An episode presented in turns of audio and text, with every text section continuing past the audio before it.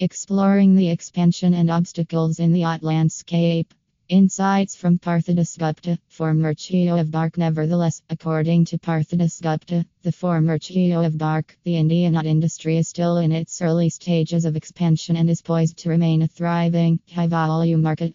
As more foreign streaming companies enter the Indian market, we can expect to see further experimentation with pricing strategies and the bundling of OTT services with mobile data plans.